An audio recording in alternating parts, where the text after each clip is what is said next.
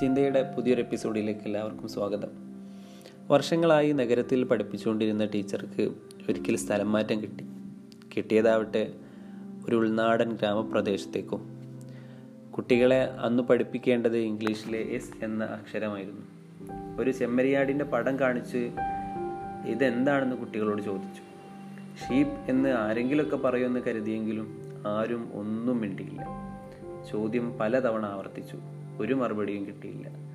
ഇത്രയും അറിവില്ലാത്ത കുട്ടികളെയാണോ താൻ പഠിപ്പിക്കേണ്ടത് എന്നോർത്ത് നിരാശയോടെ ടീച്ചർ ഇരുന്നു.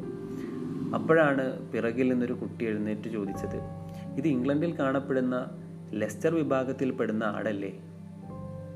ടീച്ചർ അക്ഷരാർത്ഥത്തിൽ അത്ഭുതപ്പെട്ടു. അങ്ങനെയാണ്. സ്വന്തം അറിവുകൾ കൊണ്ട് മറ്റുള്ളവരുടെ അറിവിനോ സ്വന്തം അനുഭവം കൊണ്ട് മറ്റുള്ളവരുടെ അനുഭവങ്ങൾക്കോ നമ്മൾ വിലയിടാൻ പാടില്ല. എല്ലാ അറിവുകൾക്കും പരിമിതികൾക്കുണ്ട്. അവനവൻ ജീവിക്കുന്ന സാഹചര്യങ്ങൾ കണ്ടുമുട്ടിയ ആളുകൾ ഇതെല്ലാമാണ് ഓരോരുത്തരുടെയും അറിവിനെ അടിസ്ഥാനമാക്കുന്നത്. അതുമാത്രമല്ല അറിവില്ലാത്തത് പറഞ്ഞു കൊടുക്കുന്നത് മാത്രമല്ലല്ലോ അധ്യായനം എന്ന് പറയുന്നത്.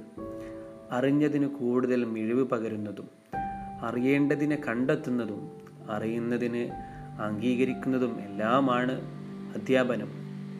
അതുകൊണ്ട് നല്ലൊരു അധ്യാപകൻ കൂടിയാവാൻ നമ്മൾ ശ്രമിക്കുക.